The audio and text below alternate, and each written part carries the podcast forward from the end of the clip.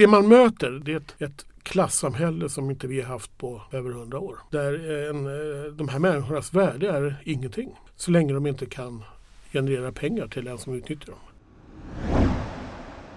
Du lyssnar på Samhällsvetarpodden som den här veckan handlar om Fackligt Center för papperslösa. Europa bygger inte murar! Vi kan inte ta ansvar för, för alla Mellanösterns tonårspojkar. Stockholmare är smartare än lantisar tycker jag. Kladda inte ditt kladdiga kladd! Ja, den där kolbiten den har varit med så mycket så den har ett eget Twitterkonto faktiskt. Our country is going to hell. Hej och hjärtligt välkomna till Samhällsvetarpodden. Den här veckan kommer vi prata om Fackligt Center för papperslösa. Och jag som leder podden heter Johan Kovaniemi. Med mig idag har jag med Bengt Sandberg som är ordförande för Fackligt Center för papperslösa och vår egen internationella sekreterare Maria Östberg Svanelind som också har ett långt engagemang i Fackligt Center för papperslösa. Hej och välkomna till podden bägge två. Mm, tack! Tack, hej! Eh, Och jag tänkte eftersom Maria varit med förut så tänkte jag att du Bengt, eh, kan du berätta lite kort om eh, vad Fackligt Center för papperslösa är för organisation? Det är fackföreningsrörelsen i Sveriges gemensamma forum för att eh, ta frågorna kring papperslösa. Eh, nyanlända, eh, migrationspolitik, flyktingpolitik. Så, eh, eh vårt uppdrag är framförallt eh, att jobba med eh, värdeförskjutningar eh, upp, i form av att vi upplyser, vi utbildar, vi tar debatt. Men eh, vårt absolut primära uppdrag det är att hjälpa människor som utnyttjas på våra arbetsplatser. Och Maria, kan du berätta vad, vad är ditt engagemang och vad gör Akademikerförbundet SSR eh, inom Fackligt Center för papperslösa? Ja, eh, förbundet, Akademikerförbundet SSR, vi har varit medlemmar i, i centret sedan det bildades 2008. Så vi har, vi har faktiskt varit med hela vägen. Och skälet till det var kanske inte i huvudsak att det finns så väldigt många papperslösa som jobbar inom våra avtalsområden. Det finns inte, vi har i alla fall inte stött på vare sig papperslösa socialsekreterare eller socionomer i någon annan eh, tjänst, eh, offentlig tjänst. Eller, eller andra av våra yrkesgrupper. Du är personalare på ett företag så är du inte heller papperslös. Men vi tyckte och anser fortfarande att bland våra medlemmar, framförallt i gruppen som jobbar inom soci- med socialt arbete och inom socialtjänsten, så stöter de på papperslösa. Så att engagemanget för att stötta och hjälpa och underlätta för den som befinner sig i den här svåra situationen, den, den är stor bland våra medlemmar. Själv har jag faktiskt varit med i styrelsen sedan den bildades. Eh, Och eh, när vi har konsulterat oss sedan flera år tillbaka så är jag också vice ordförande. Ett uppdrag som jag är väldigt stolt över att förbundet kan bära på det här sättet. Och det funkar alldeles utmärkt ska jag säga med att Maria och jag vi har samsyn tror jag kring det mesta i nästan allt framförallt när det gäller eh, kampen för de papperslösa och folk som är utnyttjade och även politiskt. Ja, eh, Bengt, om vi börjar lite i eh, grund och botten. Var, var kommer ditt fackliga engagemang ifrån och hur kom du till att eh, börja engagera dig i Fackligt Center för papperslösa? Jag har varit förtroendevald i, inom Fastighetsanställdas förbund i, i 30 år, 25 år. De sista 12 åren som ombudsman. Jobbade som fönsterputsare. Och därav att jag blev aktiv i Fastighetsanställdas förbund. Sen har jag varit aktiv så hela mitt liv vid sidan om min, eh, mitt engagemang, fackliga engagemang. Då.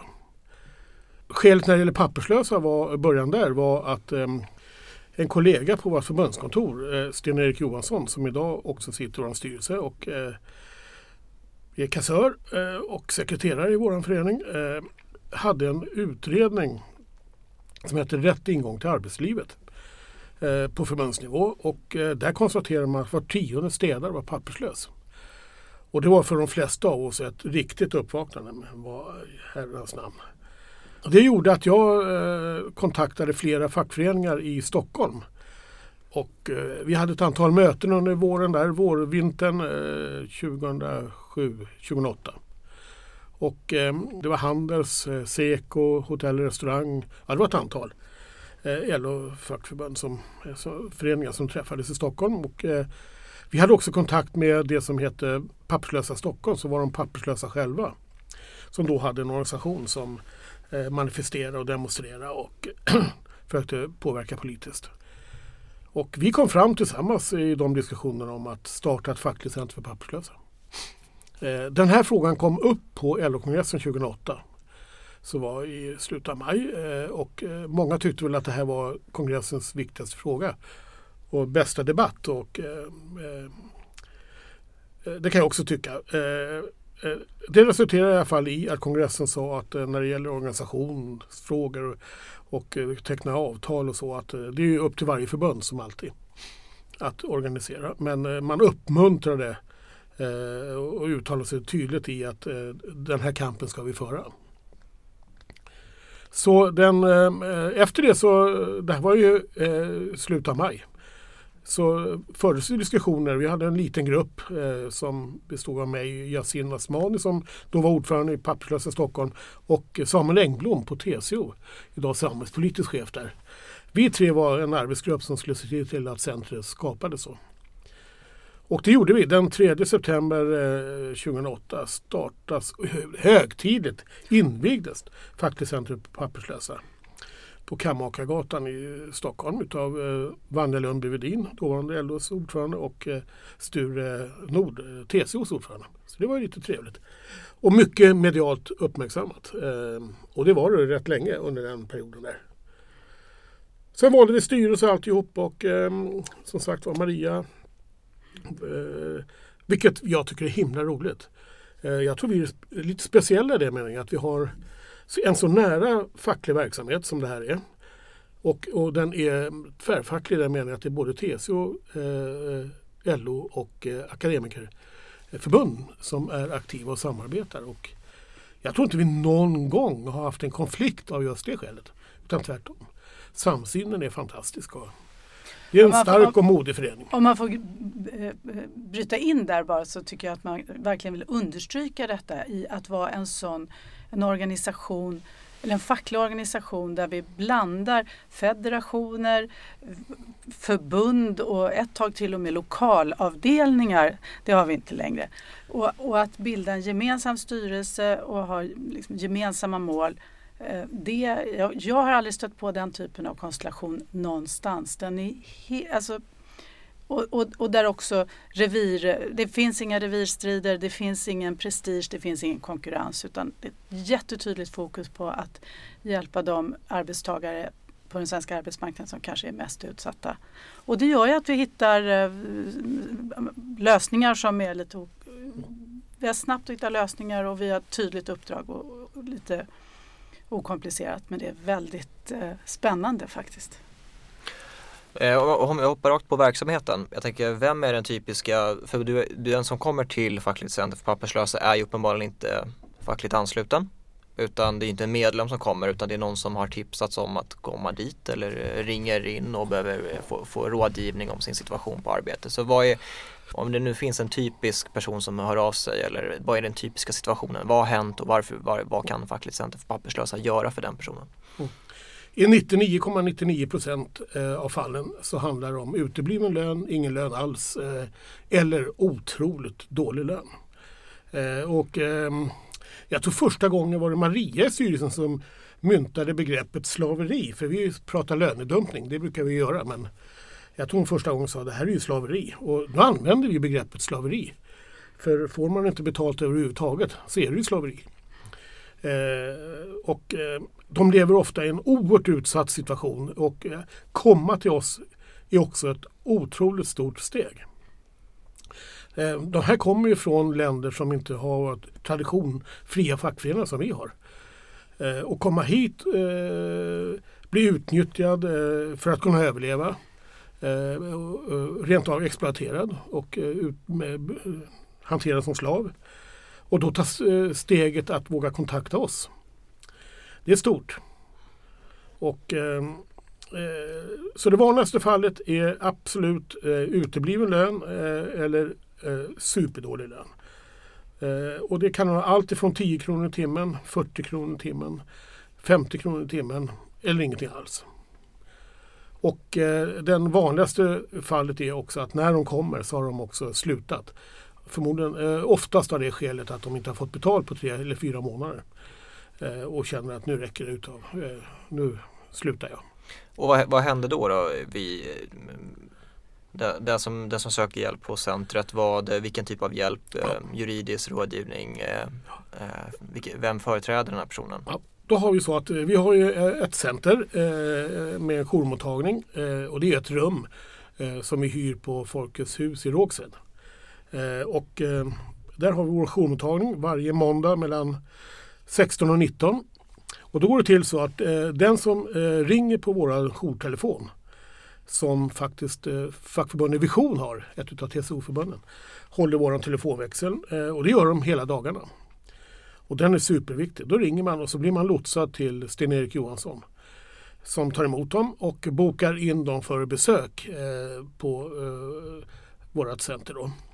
Vår jourmottagning på Folkets hus i eh, Rågsved. Sen tar vi emot, eh, samlar ihop alla fakta som finns. Eh, jag får den rapporten och numera så har vi en eh, ärendehanteringsblankett som, där vi fyller i alla fakta. Så sänder vi till den fackförening som ska driva tvisten som precis som vilken annan tvist som helst. Så är det, rör det hotell och restaurang så är det hotell och restaurangfacket och är det städning så är det fastighets och är det byggnads och man har jobbat på byggen så är det byggnads. Den vägen är det. Så vi är inte ett fack i facket. Vi bara samlar upp och för vidare till den fackförbund och den fackförening som kan driva tvisten. Men under vilka, jag tänker vad är, under vilka omständigheter lever de papperslösa? För att du har ju en enorm problematik när du är nästan, ja man får ta, ta så långt säga livegen under arbetsgivarens villkor eftersom att du kanske inte ens har rätt att vistas i landet men du eh, utför ändå ett arbete åt någon. Eh, så vilka, vilka juridiska problem finns det för den papperslösa som söker stöd? Alltså, den papperslösa är ju rättslös i den meningen att, eh, att de har väldigt eh, oftast ingenstans att bo, den har svårt att få juridisk hjälp. Men som arbetstagare, den svenska lagstiftningen eller den alltså alla, alla regler om arbetstagare eh, det, där finns det inte någon skrivning som säger att som kopplar ihop med migrationsstatus utan som arbetstagare har du samma skydd eller samma rättigheter när det gäller lön, sannolikt när det gäller semester, när det gäller arbetstider som vilken arbetstagare som helst. Och därför också, det gör ju också att det för, för fackföreningar är, är, är möjligt att driva de här frågorna. Du har, det, det, det, det finns fastslaget i FNs deklaration om mänskliga rättigheter, det finns i ILOs konventioner om rätten för migranter att organisera sig fackligt. Det gäller också i reguljära migranter, alltså papperslösa. Så att, alltså man kan säga på något slags övergripande plan så omfattas man av, av, av mänskliga rättigheter, föreningsfrihet, eh, precis som alla andra. Men det är klart att i den enskilda individuella situationen så blir, ett, blir den hjälp som ett fack, det fackförbund kan ge oerhört viktig. Därför att det är också så att den som är papperslös eh, och, och, och höjer sin röst mot en skrupelfri arbetsgivare eh, har alltid en risk att arbetsgivaren säger ja nu anmäler jag det. Eller de gör det, vi vet ju att de gör det. De ringer till polisen och säger att där och där finns den här. Och så har polisen möjlighet att verkställa ett, ett utvisningsbeslut. Och det har vi sagt väldigt tidigt att det är inte fackföreningarnas uppgift att vara vare sig angivare eller medverka i det. Vår expertis handlar om arbetsmarknaden och arbetsrätten och att skydda arbetstagare. Så det är vårt fokus.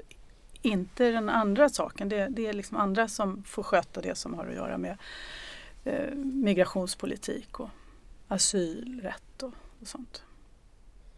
Jag kan bara fylla på det Maria säger. att eh, eh, Rätt så snart, vi, vi var ju ute i, i en osäker eh, eh, eh osäkerhet kring vad, vad gäller för papperslösa och inte. Och eh, rätt så eh, tidigt så, så konstaterade vi att all ehm, eh, arbetsmarknadslagstiftning gäller ju inte med reservation för papperslösa. Det står inte någonstans. Så i den meningen så är vår eh, arbetsrätt eh, autonom. Och därför kan vi hävda eh, samtliga lagar, kanske inte lagen om anställningsskydd om vi nu skulle behöva gå till domstol. Men eh, i övrigt. Och, eh, men vad som också är viktigt och centralt för oss det är att eh, om vi abdikerar för att inte hävda svenska kollektivavtal för alla på arbetsmarknaden så tror vi att vi är otroligt farligt ute. Eh, säger vi inte att alla ska omfattas av dem så säger vi också att det är okej okay att driva verksamhet utan kollektivavtal och det behöver inte gälla alla. Dels så skapar vi ett A och ett eh, E eller F-lag eh, eller Ö eh, på arbetsmarknaden. Men det snedvrider ju också hela svenska eh, modellen med att, eh, eller äventyrar hela den svenska modellen med om vi säger att vi hävdar bara kollektivavtal för en viss grupp på, på jobbet och inte för alla. Då är, då är fackföreningsrörelsen illa ute. Jag kan, bli, jag kan bli häpen över situationen för de papperslösa i Sverige idag. Eh, de som ändå lever utanför kollektivavtalsskydd och facklig, facklig tillhörighet och så vidare. Det blir som man får nästan backa bandet hundra år i den svenska historien för att hitta jämförbara exempel. Och det här pågår ju egentligen parallellt. Eh. Jo men det, det är ju helt sant. Eh, som du säger och kanske ännu längre. Eh, är liv, man är livägen, det är slavliknande villkor. Du, eh, den som är papperslös jobbar ofta om den har jobb, sju dagar i veckan. Det finns ingen åtta timmars arbetsdag utan det kan vara det dubbla utan problem. Och så har de, är de ja, semester och sånt finns naturligtvis inte. Eh, och så är de lovade en lön på, det kan ligga på 20 spänn i timmen, det kan ligga på 40 spänn i timmen, 50 men det är fortfarande väldigt, väldigt lågt. Och när det väl är dags att betala ut pengarna så får de inte den här lönen för alla de här timmarna de har jobbat och slitit. Det är också så att du hittar papperslösa framför allt i, i ganska tunga och svåra jobb. Eh, där, som, som, som eh, där jag tycker att man kanske skulle ha, där, där det verkligen blir viktigt att man betalar en ersättning som är skälig och där man, eh, självklart kollektivavtal, men där man också eh, så att de är, det är ofta farliga jobb och det är skitiga jobb och det är liksom det, det är en väldigt tuff situation som, som man lever under. Sen kan man ju spekulera över hur viktiga de här jobben är för den svenska ekonomin och hur, var, hur, hur, hur många de är och det vet vi ju inte riktigt. Men eh, just bara några år sedan man avslöjade ett antal underentreprenörer i ett bygge av parkeringshus var det väl i Stockholms stad som, där, där ett en, en grupp papperslösa var en ganska viktig del av arbetskraften. Så det är inte någon obetydlig del. Eh, men fullständigt självklart att man, skulle ha, man måste börja med att åtminstone ge en skälig ersättning och den är minst det kollektivavtalet säger. För de som lyssnar kan jag säga, skriva två, eh, ett av de senare eh, ärendena vi har. Dels var det en kille som jobbade och sålde frukt och grönsaker i Vällingby torg, sådana fruktstånd. Eh, han eh, jobbade eh, 13 timmar om dagen för 13 kronor i timmen, 13,33. Eh, och det fick han inte betalt för. Så de sista tre månaderna var han helt oavlönad. Men eh, hans dråpliga situation var att trots att han då, när han kontaktade mig, hade fått sluta så var han beredd att börja igen eh, när våren kom och, och, de skulle ställa ut sina fruktstånd igen. Och samma svin till arbetsgivare som utnyttjade honom på det sättet. För det var ju bättre än noll. Och det är en, en absolut vanlig situation. Eh, för ett par veckor sedan eh, blev jag kontaktad av en svensk man som eh, hade en vän som kom från Eh, Sydostasien, hade jobbat eh, papperslös, kommit hit på turistvisum och skulle göra en hemstädning hos en, eh, en människa och höll på att putsa fönster. Och det här var efter tre, timmar, tre timmars arbete. Så på övervåningen ramlade hon ner och bröt ryggen. Och eh, låg på sjukhus och eh, ännu har inte arbetsgivaren kontaktat henne och frågat hur gick det. Utan eh, hon sa att eh, säg inte att du har jobbat hos mig. Utan eh, jag ringer ambulans och sen ehm, säger jag att jag gick förbi här och såg att du låg ute på gräsmattan. Och, så får de köra in dig och jag lovar jag ska betala lite av sjukhuskostnaderna. och det är hon blåst på. eh, det, det, man möter, det tror jag precis som vi är inne på här, det är ett, ett klassamhälle som inte vi har haft på över hundra år. Där eh, en, eh, de här människornas värde är ingenting. Så länge de inte kan generera pengar till den som utnyttjar dem. Så det är, det är fullständigt fruktansvärda berättelser människor har. Men, men, blir det inte då också så himla otäckt att den debatt vi nu befinner oss i där man pratar om de här människorna som några som vi bara ska kasta ut. Då är de också värdelösa. Då har de inte heller något mänskligt värde. Det som, när de utför arbete så har de, ser det som ett slags slavarbete och, och mänskliga rättigheter. Det ser vi inte skymten av. Och, och när vi sen i nästa steg så ska de kastas ut också med samma brutalitet i synen på, på värdighet och mänskliga rättigheter. Den senaste två årens eh, utveckling, politiska utveckling i Sverige är ju oerhört förråande och skrämmande. Den är ju hemsk i sin retorik om eh, Benämner man inte dem med, med, med, utan att blinka som terrorister så är de ju eh, gangster och eh, människor som ska bara slängas ut. Och där eh, tycker jag att de flesta har faktiskt tappat huvudet och inte ser vad det egentligen där handlar om. Och, eh, att hela tiden i alla sammanhang skuldbelägga de som utnyttjas och inte ta krafttag mot de som utnyttjar. Eh, så tycker inte jag det är en hållbar politik. Tvärtom, den är förkastlig. Och hade det varit så, nu har man till och med sagt att nu ska polis ut på arbetsplatser och ta ifrån fackliga eh, uppdraget att eh, se till att vi har en schysst eh, schyssta villkor på arbetsmarknaden. Så tillsätter man nu polis för detta. Hade syftet varit att eh, få ordning och reda på arbetsplatser som utnyttjar människor. Då hade man ju faktiskt haft en diskussion med fackförbunden och sagt att vi är beredda att ge er extra pengar för att vara med och se till att de har schyssta villkor.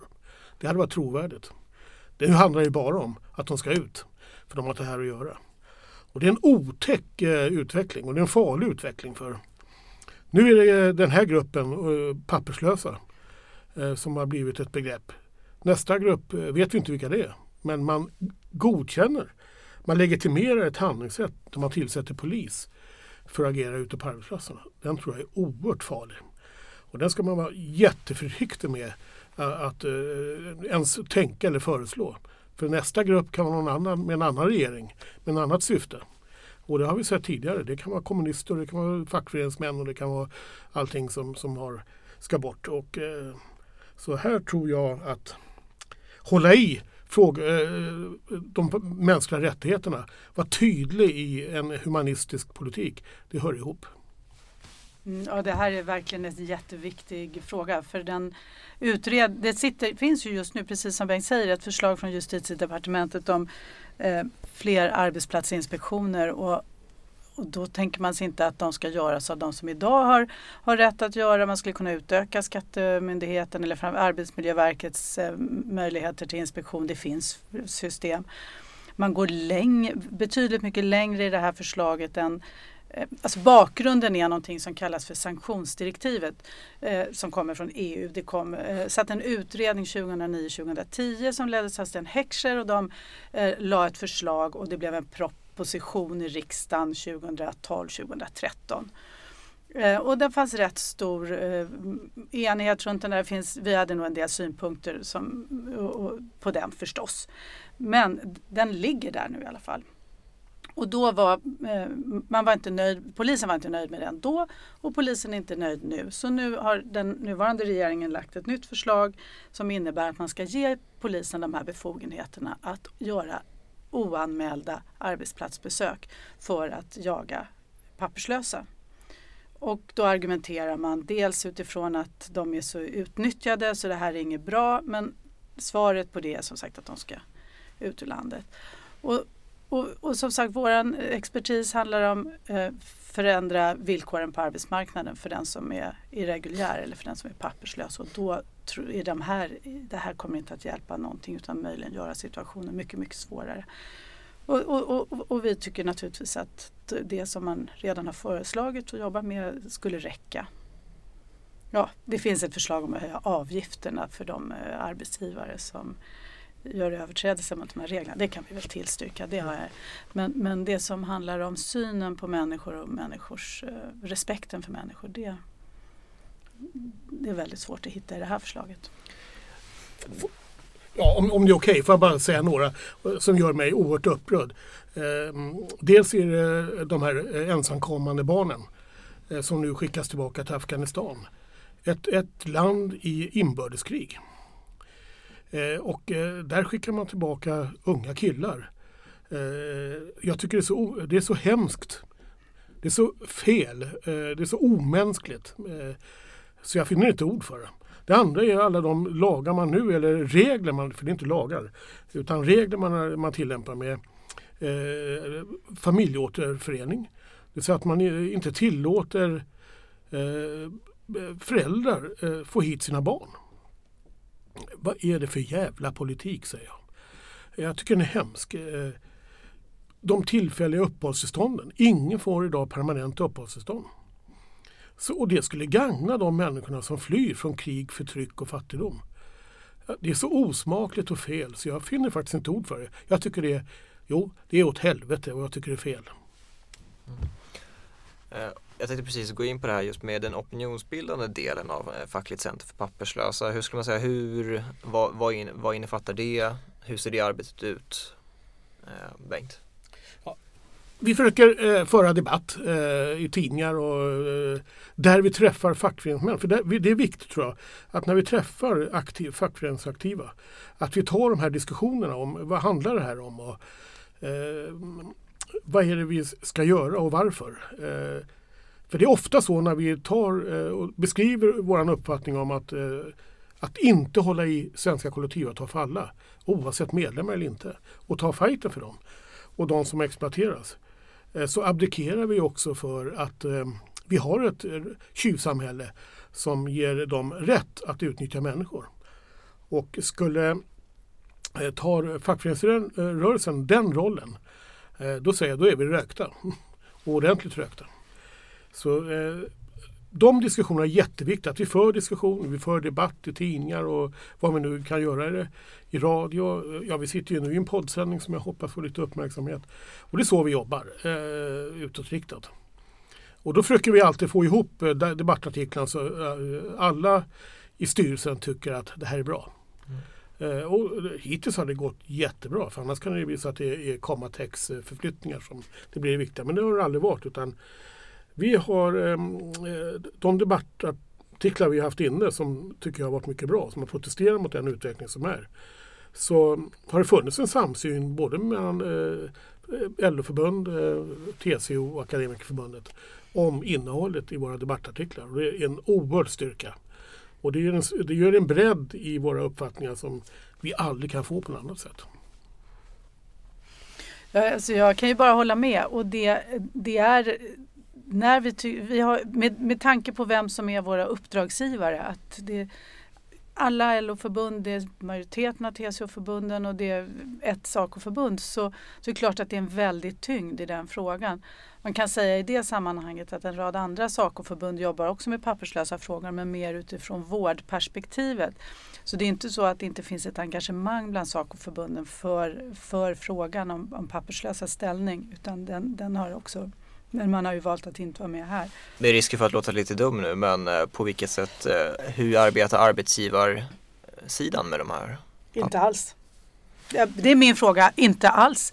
Jag skulle säga att den, när det till och med är så att stora kommunala verksamheter har kunnat ha papperslösa personer i, jobba så och utan att, att den frågan har, har funnits på, på utan att någon har känt till det överhuvudtaget. Men min bild är att arbetsgivarna överhuvudtaget inte jobbar med den här frågan, vare sig den privata arbetsgivaren eller den, de offentliga. Men jag vet inte om du har, Bengt har stött på, jag kanske är lite svartvit.